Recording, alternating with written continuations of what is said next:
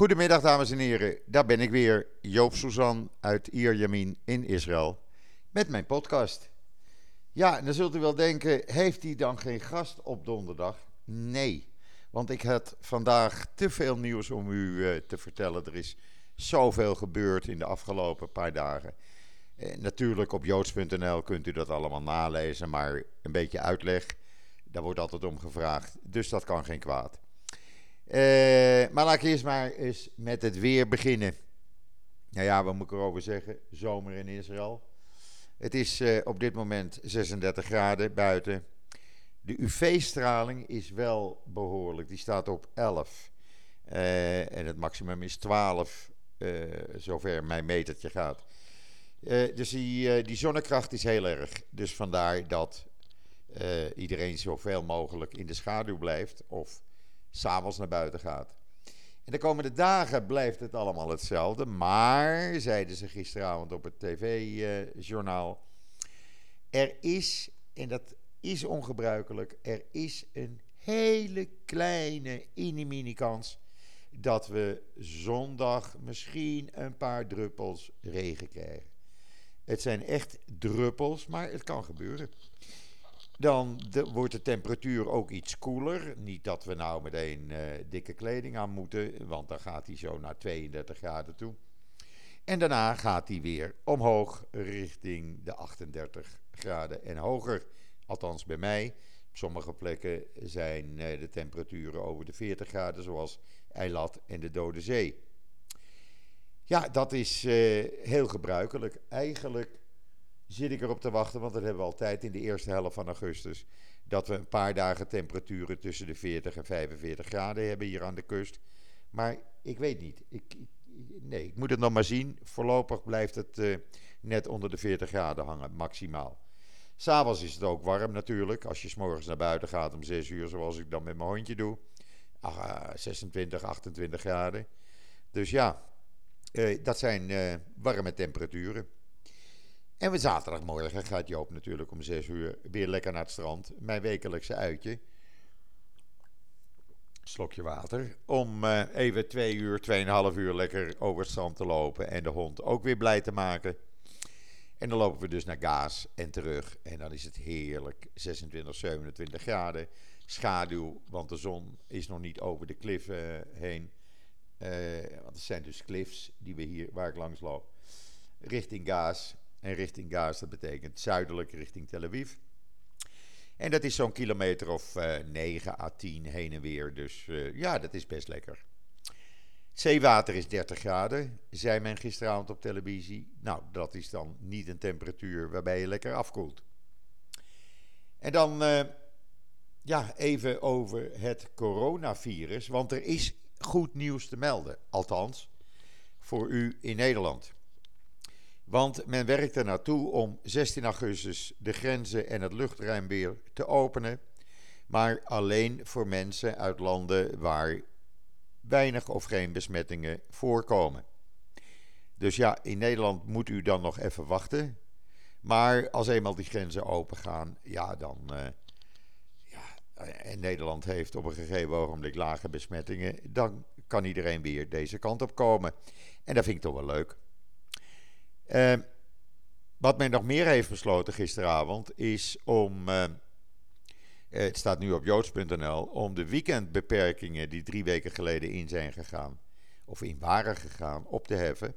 Dat betekent dat uh, de winkels, uh, er zijn een aantal shoppingmalls op zaterdag open, die kunnen weer open, open gaan. Zaterdagavond mogen de winkels weer allemaal open, musea mogen open.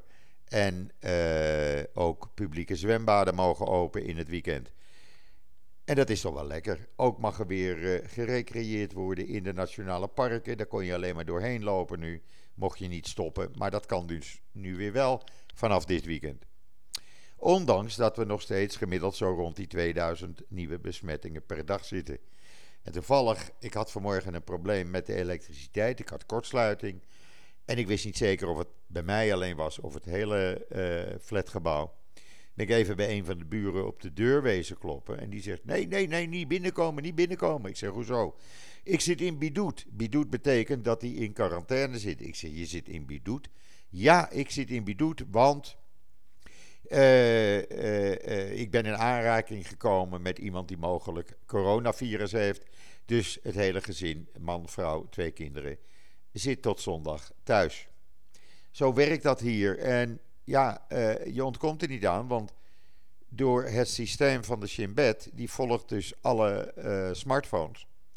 Uh, en als je dus, uh, als ze merken dat een bepaalde smartphone, een bepaald telefoonnummer in dicht bij iemand is geweest, waarvan men weet of vermoedt dat hij het virus onder zich heeft, of iemand die in quarantaine uh, zit en zich er niet aan heeft gehouden om thuis te blijven, dan krijg je een telefonische uh, waarschuwing, een melding, dat je je even moet melden bij het ministerie van Volksgezondheid op de hun website.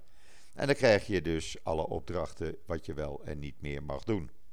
En dan moet je dus, zoals deze mensen, een uh, aantal dagen in Bidut, oftewel quarantaine, totdat duidelijk is uh, of je wel of geen uh, virus onder de leden hebt. Ze zijn dus ook al getest. Maar in ieder geval, die kortsluiting is alweer opgelost. Het bleek dat een van mijn rolgordijnen, uh, rolluiken, die naar beneden gaan, die maakte kortsluiting, waardoor ik uh, geen stroom meer had. Nou, typisch Israël, dan, komt, dan ga je een mannetje bellen, die komt dan meteen. En toen zeg ik tegen hem, uh, dat was de elektricien, heb je, uh, ja, uh, ken je iemand die dat rolluik dan kan repareren? Ja, ik heb wel een vriendje, die stuur ik weer even. Nou, dat vriendje kwam ook. En die zegt, oh, dat maken we wel even, kost je vierhonderd shekel. Nou, prima. Ik zeg, maar ik moet wel een bon hebben. Hij zegt, meen je dat? Ik zeg, ja, want ik moet een bonnetje hebben daarvoor, want dat moet ik aan de huisbaas laten zien. Oh, zegt hij, jammer, want je had het met cash kunnen betalen. Ja, zo werkt dat gewoon. En men heeft daar helemaal geen moeite voor. Maar wat is dan het grote nieuws allemaal wat er gebeurd is? Nou, als u een beetje joods punt n l heeft gevolgd, dan weet u wat er hier afgelopen dagen allemaal is voorgekomen. Want ja, dat zijn toch zaken waarvan ik zeg, ja, dat gaat niet goed op deze manier. Ten eerste zitten we natuurlijk met een politieke crisis. Het wordt meer en meer duidelijk dat uh, Netanjahu uit is op nieuwe verkiezingen. Uh, daarvoor gebruikt hij de begrotingsafspraken. We hebben namelijk nog steeds geen begroting. En wat hij dan doet is uh, zorgen dat hij met een voorstel komt, en dat heeft hij ook gedaan, van ik wil een eenjarige begroting hebben die gewoon tot eind van dit jaar, begin volgend jaar geldig is. En daarna maken we een nieuwe. Nee, zegt Benny Gantz, ik wil een tweejarige begroting hebben zoals we hebben afgesproken een paar maanden geleden en ook vastgelegd. En uh, daar hou ik mij aan. Nou, zegt uh, Netanjahu, dan, dan uh, als dat op vijfentwintig augustus niet geregeld is, dan gaan we nieuwe verkiezingen uitschrijven. Toen zeiden de orthodoxe partijen, hé, hey, maar wacht even, wij willen geen nieuwe verkiezingen, wij willen een budget, want wij moeten geld hebben voor onze yeshiva's. Dus die zijn dinsdagavond met Benny Gantz gaan praten. Toen kreeg Netanjahu het even benauwd. En die kwam woensdagmorgen naar die orthodoxe partijen toe. Luister, ga nou niet met Gantz praten. Ik geef je nu vierhonderd miljoen shekel, oftewel honderd miljoen euro... kunnen jullie besteden aan je yeshiva's onder voorwaarde dat je mij steunt als ik nieuwe verkiezingen ga uitschrijven. Nou, zeiden die drie orthodoxe partijen, dat vinden we eigenlijk wel een goed plan. Dus zij uh, zijn eigenlijk gestopt met uh, praten met Gantz. Maar toen bleek gisteren in ene dat uit de peilingen uh, blijkt dat Netanjahu zijn meerderheid gaat verliezen en ook het rechtse blok de meerderheid gaat verliezen. Nou zijn die orthodoxe partijen weer met Gantz aan het praten om te voorkomen dat er geen nieuwe verkiezingen komen, want dat is dan weer hun belang. Ja, het klinkt ingewikkeld, maar ik probeer het heel simpel uit te leggen. En op die manier eh, proberen dat eh, Gantz akkoord gaat met Netanjahu of andersom. En misschien komt er dan een voorstel uit, want dat is Israël, van uh, Gantz wil twee jaar, Netanjahu een, een jaar. Uh, jongens, als we elkaar nu vinden op anderhalf jaar, dan zitten we toch ook tot eind tweeduizend eenentwintig. Ik denk dat het die kant op gaat en dat zou zomaar kunnen lukken. En dan zouden er geen verkiezingen zijn.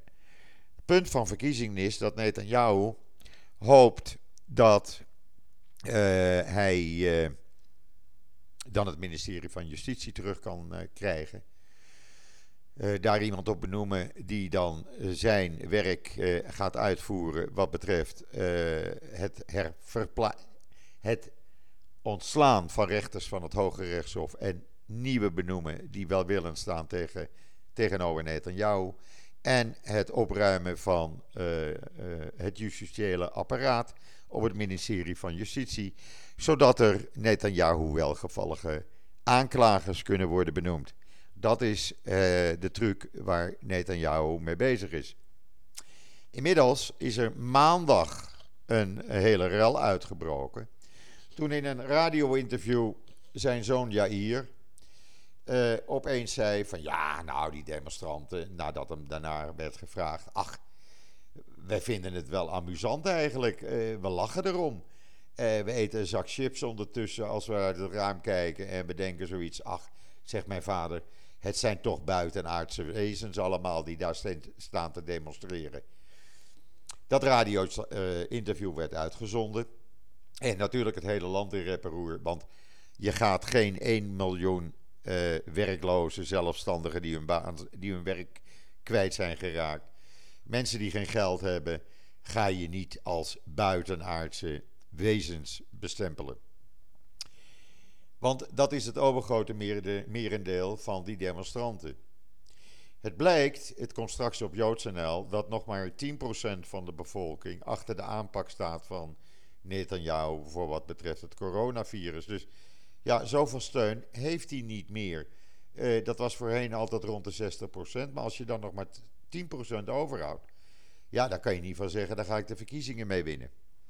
Dus toen Uh, probeerde diezelfde Yair, die zoon dus van Netanjahu, 's avonds nog even te verklaren in een aantal tweets van ja, nee, met buitenaardse wezens noem ik natuurlijk niet de demonstranten, maar ik bedoel daarmee de demonstranten die zich raar hebben uitgedost. En dat lijkt vaak op buitenaardse wezens. Nou, het gekke, gekke is, ik zit daar altijd naar te kijken op televisie, maar ik heb nog nooit iemand zich gek uitgedost gezien. Nee, er lopen uh, mensen die staan te demonstreren omdat ze niet te eten hebben. Die staan te demonstreren omdat ze het geld niet uh, uh, bij, in een bedrijf hebben ontvangen. Wat was toegezegd. En het blijkt dat uh, uh, vijfendertig procent gewoon het geld niet heeft ontvangen van de eigenaren van bedrijven. Terwijl dat al twee maanden geleden was toegezegd. Daar zijn ook de artiesten bij. Daar zijn onder de demonstranten ook mensen die, uh, ja, die artiesten helpen met licht, met geluid. Die zijn allemaal hun baan kwijtgeraakt, zijn allemaal hun bedrijven kwijtgeraakt. Dat zijn vaak kleine zelfstandigen. En dat zijn de mensen die demonstreren en niet buitenaardse wezens. En als Netanjahu daarom staat te lachen, ja, dan moet hij dan zelf weten. Maar dan kan je niet rekenen dat het publiek je nog gaat steunen. Wat gebeurde er dinsdag? Toen werd Netanjahu daarna gevraagd van, uh, uh, oh, verklaar eens, uh, wat vind je van die uitspraken van je zoon? Nou, toen kwam er een heel verhaal uit en in het kort kwam het erop neer dat hij en zijn familie dan bedreigd worden door linkse anarchisten, uh, want dat zijn deze demonstranten. En dat werd een hele riedel, ook kunt het ook teruglezen op joods punt n l. En uiteindelijk uh, geen excuses voor de uitspraken van zijn zoon. Nou, nou heb ik in Nederland al gele- altijd geleerd het spreekwoord wie zwijgt stemt toe. Dus in wezen, uh, hij heeft niet gezegd van mijn zoon heeft ongelijk. Hij uh, had dat nooit moeten zeggen. Dat had hij kunnen doen natuurlijk. Dan uh, was iedereen weer een beetje gekalmeerd. Maar nee, hij heeft dat niet gedaan. Dus de verwachting is dat komende zaterdag een veelvoud aan demonstranten zal uh, opkomen om te demonstreren, omdat men dit natuurlijk niet pikt. Uh, iedereen voelt zich, uh, of laat ik zeggen, al die mensen die demonstreren, voelen zich daardoor persoonlijk aangesproken. Gisteren moest Netanjahu in de uh, Knesset op, uh, op komen draven, dat wilde hij niet. Toen zijn uh, door uh, de oppositiegroepen uh, in een paar uur tijd de benodigde veertig handtekeningen verzameld En die zijn aan de voorzitter van de Knesset overgehandigd, waardoor Netanjahu verplicht werd om te komen opdraven. En die uh, in plaats van uit te leggen uh, uh, zijn werkzaamheden voor het coronavirus, om, om de economie weer een beetje vooruit te branden, uh, ging hij tekeer tegen die oppositiepartijen, uh, Jair Lapid met name, maar ook tegen Naftali Bennett, zijn vroegere partner in het rechtse blok, en natuurlijk tegen de gezamenlijke Arabische lijst als: jullie steunen als oppositie de linkse anarchisten en houden ze de hand boven het hoofd. Nou, daar ging Yair Lapid weer uh, van leer tegentrekken. Uh, toen kwam ook Naftali Bennett, en ik ken hem persoonlijk. Uh, en ik heb de man nog nooit zo kwaad gezien. Die begon te schreeuwen in de Knesset gisteren. U kunt het ook zien op joods punt n l. Die begon echt te schreeuwen van: word nou eens een keer wakker. Zien jullie niet dat er één miljoen mensen zijn die geen werk hebben, geen geld hebben om hun kinderen eten te geven? Houden jullie je ogen gesloten? En die ging daar een kwartier tekeer. Nee mensen, ik heb de man nog nooit zo gezien. Want het is een hele aardige man. Ondanks dat ik het niet altijd met hem eens ben voor wat betreft zijn soms te rechtse uh, ideeën. Maar ik mag hem als persoon heel erg graag. En ik stond echt met mijn ogen te knipperen van: wat gebeurt hier in vredesnaam? Want Naftali Bennett, een hele rustige man die je eigenlijk nooit kwaad krijgt. En die was echt over de rode gisteren. En Netanjahu, die moest daarop reageren. En die begon weer zijn riedel van: dan moet je maar geen linkse anarchisten steunen, et cetera, et cetera. Het wordt er allemaal niet beter op, dat zult u begrijpen. Dat gaat natuurlijk... ja, hart tegen hart op het ogenblik. Uh, om het heel simpel te zeggen, Netanjahu is niet, heeft geen ogen voor wat er leeft op dit moment onder de bevolking. Netanjahu heeft alleen maar oog om te overleven, om te zorgen dat die, uh, dat die rechtszaken worden gestopt, die op negentien januari weer doorgaan, drie keer in de week. En voor de rest, met wat er in het land gebeurt, nou, daar heeft hij die coronasaar voor aangesteld. En dat werd ook zo'n mooi verhaal gisteravond, want wat gebeurde?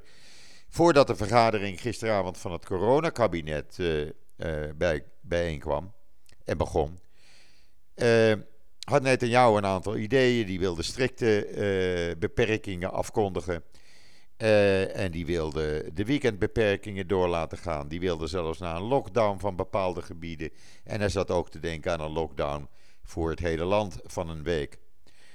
En toen zei die professor Gamzu, die dus de coronavirus-tsaar is: mijn idee is geen lockdown, daar help je de economie niet mee, daar help je de mensen niet mee. We moeten het per besmettingsgebied zien en op die manier proberen de zaak terug te dringen. Dus ik heb een aantal voorstellen. Kunt u ook op joods punt n l lezen nu.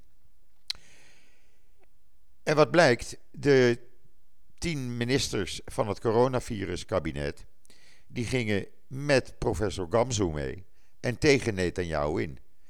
En toen restte Netanjahu niets anders dan uh, akkoord te gaan met de voorstellen van professor Gamzu, de coronavirus-tsaar.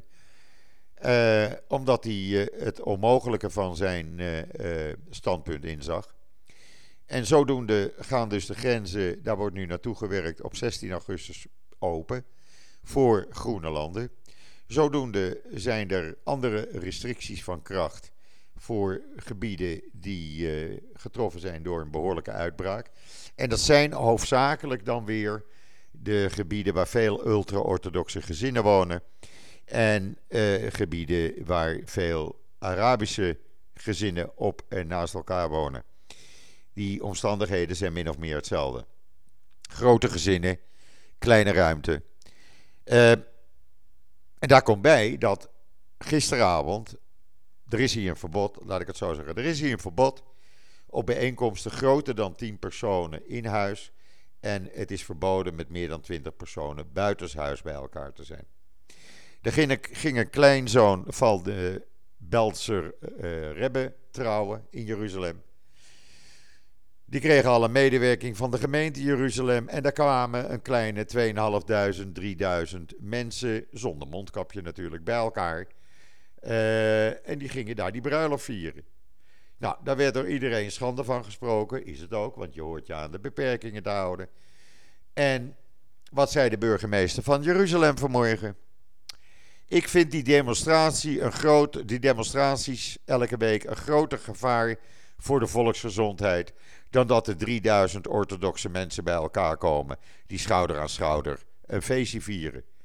Nou, dan denk ik, ja, sorry, dan vraag je erom. Dan moet je niet gaan zeuren als binnenkort die orthodoxe wijk, waar veel van die uh, aanhangers van de Belzer Rebbe wonen, wordt afgesloten omdat daar het aantal besmettingen opeens gigahoog is. Ja, dat is wat er op dit moment aan de hand is in, uh, in Israël. Zoals ik uh, vaak zeg, je hebt hier never a dull moment. Uh, er is ook bekend geworden hoe het nieuwe schooljaar eruit gaat zien. Uh, dat worden klassen met maximaal achttien kinderen. Uh, gedeeltelijk een aantal dagen naar school, gedeeltelijk thuisonderwijs via de computer. Er zijn nu ook speciale aanbiedingen voor scholieren. Er worden mensen die het niet kunnen betalen, die krijgen computers cadeau voor hun kinderen. Uh, dus ja, daar wordt aan alle kanten mee uh, gedacht en meegeholpen uh, om dit in, uh, ja, goed te laten slagen. Ja, en dan hadden we ook nog uh, die enorme ontploffing in uh, Beirut. U heeft het allemaal kunnen zien natuurlijk. Uh, hier wordt in het journaal s'avonds gewoon twintig, vijfentwintig minuten alleen maar daarover gesproken met allerlei beelden. Uh, wat blijkt, uh, Israël heeft natuurlijk aangeboden om alle hulp te geven die mogelijk is. Heeft aangeboden, zend die gewonden nou naar onze hospitalen toe. Zoals we ook met de Syrische gewonden hebben gedaan een aantal jaren, uh, aantal jaren terug. Er zijn in totaal ruim tweeduizend Syriërs hier behandeld. Libanon heeft er nog niet op geantwoord. Uh, men is daar aan het overdenken. Maar ja, de ziekenhuizen in Beirut en omgeving zijn zelf over het algemeen zwaar beschadigd. Uh, en dan kan je ze wel in veldhospitalen li- liggen, al die mensen. Maar ja, ik denk dat de Israëlische ziekenhuizen dan beter geoutilleerd zijn. Plus dat men medische voorraden wil zenden en andere humanitaire goederen. Het vliegtuig is geladen, het vliegtuig staat klaar. Men heeft er nog niet op geantwoord. Wat men wel deed, naar aanleiding van het feit dat gisteravond uh, het stadhuis van Tel Aviv verlicht was in de kleuren van de Libanese vlag, vonden Hezbollah-aanhangers het nodig om te zeggen: binnenkort zullen de Libanese kleuren over Tel Aviv wapperen zodra wij Tel Aviv hebben aangevallen.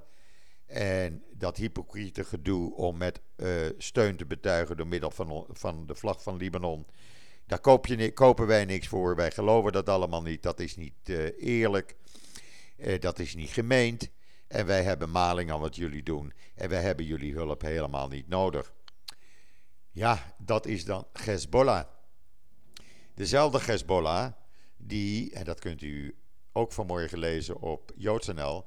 die in Londen en Berlijn en Cyprus eh, ook ammoniumnitraat had opgeslagen. En dat is door een tip van de Mossad aan die desbetreffende regeringen doorgegeven. En recentelijk nog in april dit jaar heeft de Duitse regering invallen gedaan in een aantal moskeeën en tientallen huizen van Hezbollah-aanhangers in Duitsland. En daar inderdaad honderden kilo's am- am- ammoniumnitraat gevonden. Dat was april dit jaar.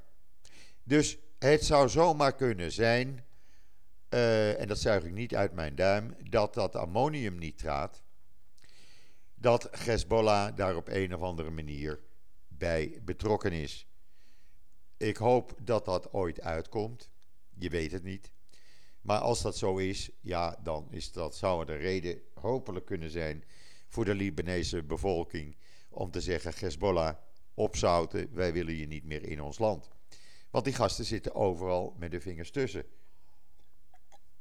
Hebben inspraak in de regering, hebben honderdvijftigduizend raketten opgesteld staan. Ook in woonwijken tussen de bevolking in, zoals dit nitraat ook was opgeslagen in, vlakbij een woonwijk.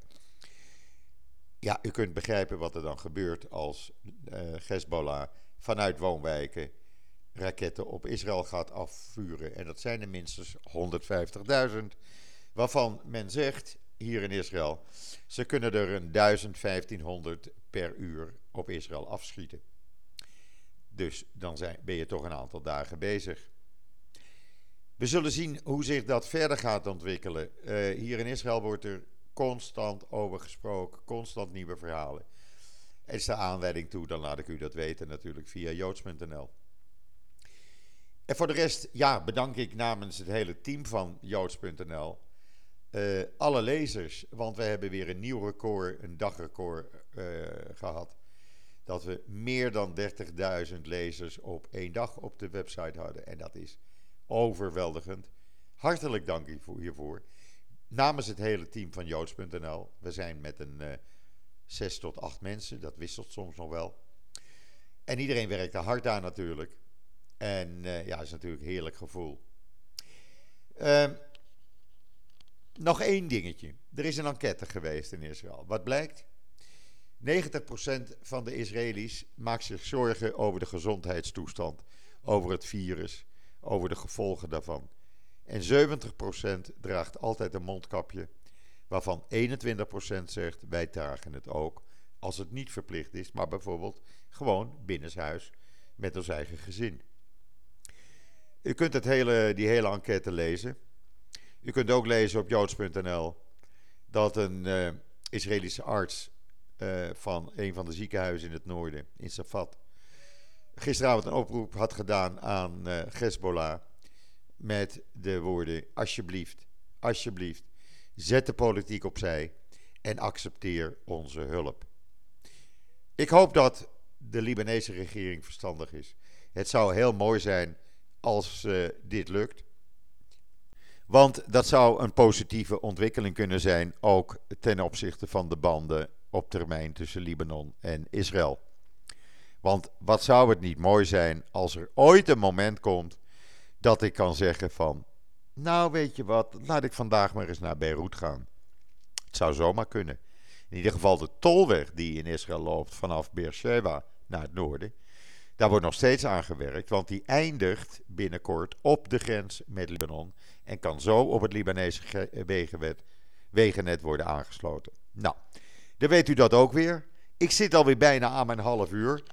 Uh, ik, moet, uh, ja, ik moet binnen dat half uur blijven, want velen van u hebben precies die tijd nodig om van en naar het werk te reizen, waarin ze naar Jopie luisteren.